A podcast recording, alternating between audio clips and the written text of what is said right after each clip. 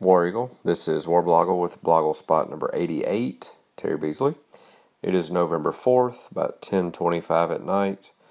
Um, when I don't record these on the way home from work or can't, I always forget to do them and pull them till it's late. So that's why these last few have been late, but maybe we'll get back to normal soon.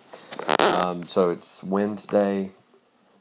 Um, business socks. Uh, we're three days away from, from kickoff between Texas A&M Aggies and your Auburn Tigers. Um, I was almost kind of going to go again, go to the game. I had given up on going. Then I was almost maybe going to go again, and now I don't think I am. Um, I don't know. It it's all about getting there and flying there and all there, all that. It's not too expensive, but might be too much work. Uh, you know, more than it's worth, really. Um, unless anybody has a jet. Anybody got a jet? Let's do this. Anyway, so today, Auburn, you know, today people were complaining more and more and more about Alabama being ranked in the poll, and then Alabama fans were doing their typical "you mad?" ha ha ha. You know, I don't care. It's the first poll. It's a pointless poll. It'll likely change. The only problem I have with it now, though, is if Alabama beats LSU, they'll likely jump to like number two or three in the poll. Whereas if they were number six or eight or ten, where some people think they should have been because they have a loss, um, then if they beat LSU, they wouldn't have jumped that high. So they've kind of already set the precedent. Yes, it'll look very different. One of those teams is going to not finish in the top four, I would guess. Alabama or LSU for sure, I think. Uh, but I don't know. LSU could work its way back up there, I guess. But you know, I don't care. I like I said last night, Auburn's not in it. I don't care. I'm not mad that's out that Alabama's in it because it doesn't matter. I don't care that they're ranked. I mean, if they beat LSU, they'll eventually get up there unless Auburn beats them, which they might. You never know with it being in Auburn. Um, so, whatever. There's people. It's like more people are saying the poll doesn't matter than people are worried about it. It's like, uh, I don't know. More people are fixing or outraged of the outrage. You know, it's like more people are bothered by what they think everybody's bothered about, and they're really not that bothered. Does that make sense? Uh, but anyway, Auburn today, as we kind of thought may happen, got a commitment, if that's what you call it, from a JUCO quarterback. He plays at East East Mississippi Community College. They're one of the teams that was in that huge brawl a few weeks ago. I'm not sure if he was part of it, uh, but they beat everybody like seventy to nothing. And his name is John Franklin III, and he transferred from Florida State as a quarterback when Golden Tate, is that who it is? Golden Tate. That's not right. When uh, what is his name? Is that his name? I don't know. The guy from Florida, the guy from Notre Dame who left Florida State. That excuse me. The guy who transferred from Florida State. Oh my gosh. The guy who transferred from Notre Dame to Florida State and plays quarterback from Florida State for Florida State this year. When he went there, this guy left. John Franklin III. Um, he was on the team. He was kind of probably a third string quarterback, maybe second string, under Jameis when they beat us in the national championship. So there's pictures of him with a national championship shirt on in a Florida State jersey. So that feels kind of weird. But guess what? There's pictures of Nick Marshall in a Georgia shirt, Georgia jersey, Georgia jersey, and there's pictures of Cam Newton in a Florida jersey. See what I'm getting at there? JUCO quarterback from another school coming here. You know, I don't know. What does that mean?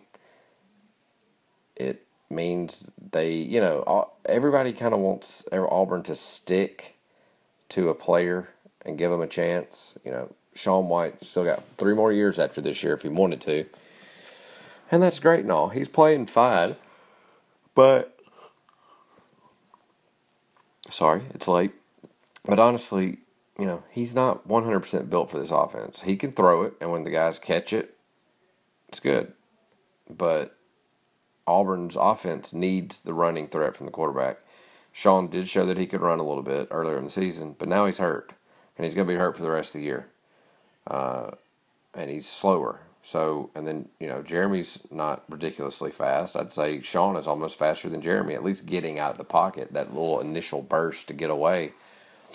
So, Auburn needs a quick quarterback, and that's what this guy is. Thing is, we've got uh, Woody Barrett coming in, who may may or may not be that quick, but he's more of a dual threat. And then there's another um, JUCO quarterback in Texas that we've kind of been looking at. So I don't know if it just means that we're not happy with Sean, or we don't think Sean's the future. But you're always looking for the best talent.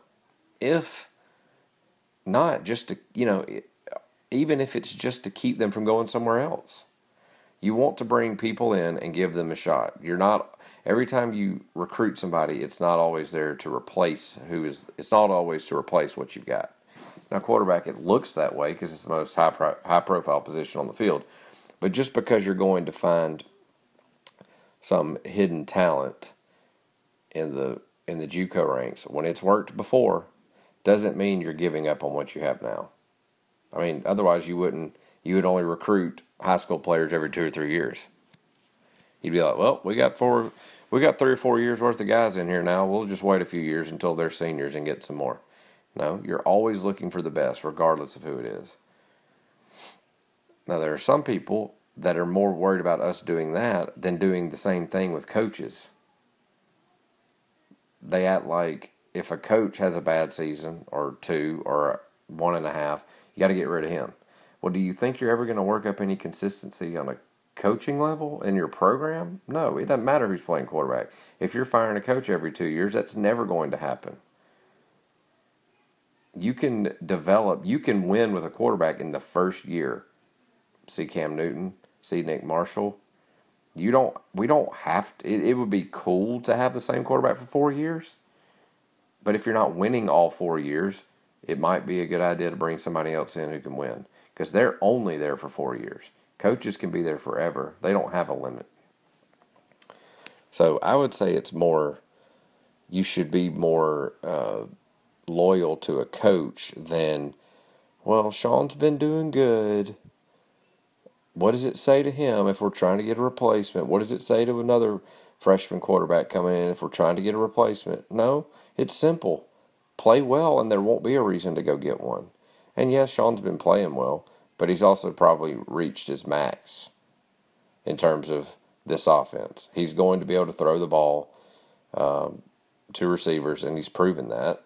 Um, but he's not going to get quicker than he is. He might get quicker than he is right now just because he's hurt, but that's not going to happen until next year.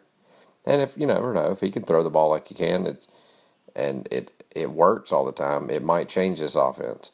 But we've seen that this offense works with Cam Newton and Nick Marshall when you basically have two running backs in the backfield and one of them can throw it if they have to.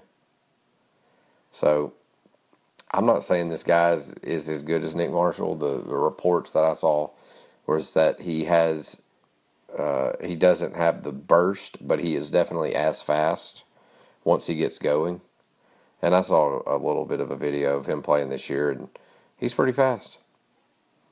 Um, it was playing like Itawamba Community College, but he's fast. Uh, he got recruited and signed with Florida State, so that, I don't. That doesn't mean you know. He just left because he wasn't going to play because they brought in a senior transfer. Um. So whatever, we'll see. I don't. It's. I'm not worried about that. I'm worried about Texas A&M and beating Texas A&M with Sean White, who I think can do it. Um, the girls soccer team just won uh, won in the quarterfinals of the SEC tournament. They went to double overtime. Didn't didn't get any didn't score. It's two to two. So they played a whole extra hour and then went to penalty kicks and then made all five of their kicks. South Carolina made three of their four and then they didn't get to kick their fifth one because Auburn had already won.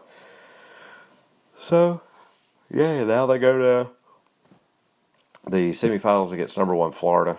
Auburn is the fourth seed, uh, so Florida's number one, but Auburn has already beaten Florida this year. It's much like the softball tournament. Um, so yeah, I guess the girls are Auburn and Florida, Auburn and Florida. Um, what else? I don't know. That's probably about it. Uh, people are mad about Alabama. Who cares? Um, Texas A&M's coming up. I'll preview that game a little bit more tomorrow.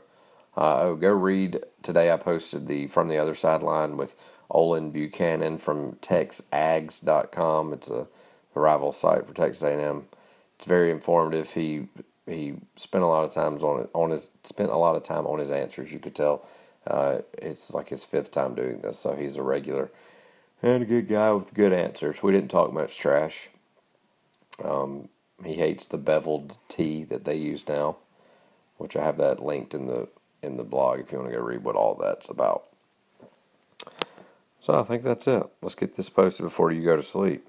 Uh, Blogle spot number 88 done. War Eagle.